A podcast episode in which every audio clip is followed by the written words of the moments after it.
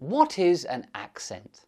Now, there is a word we definitely know. Everyone knows what an accent is. If someone is speaking your language but they're from another country, they might have an accent that means they sound slightly different than you do. In the case of England, we have accents all over our island. If you come from the north of England, you might sound different from someone who comes from the south of England. And some people like to change their accents to make them appear differently. You know, like when you go to a National Trust gift shop and the lady serves you in an accent that sounds exactly like the Queen, even though everyone knows she's from Hull. But accent is a word we use daily and it's taken from the Latin word accentus, which in turn is from the root word accenio, which means to sing to. So the word accent is actually a musical word in a strange way.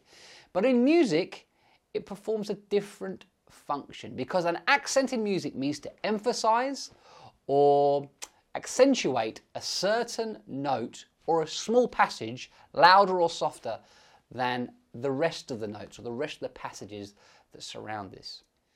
Now, in order to demonstrate an accent in music, I could, of course, draw from any number of masterpieces Beethoven, Mozart, Brahms, but none will do better than the classic Summer of 69 by Bryan Adams. Now, the chords to that song D to A.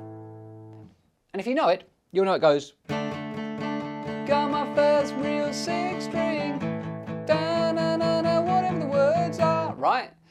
But normally, you would just play like this. Everything's even. Yeah? But if we add accents like he does, you'll hear instead it sounds like this. Hear the difference? Individual notes punching out, individual chords punching out every now and again. It gives it a bit of momentum, gives it a bit of liveliness that a straight strumming wouldn't achieve. So there you go, accents. Keep working hard.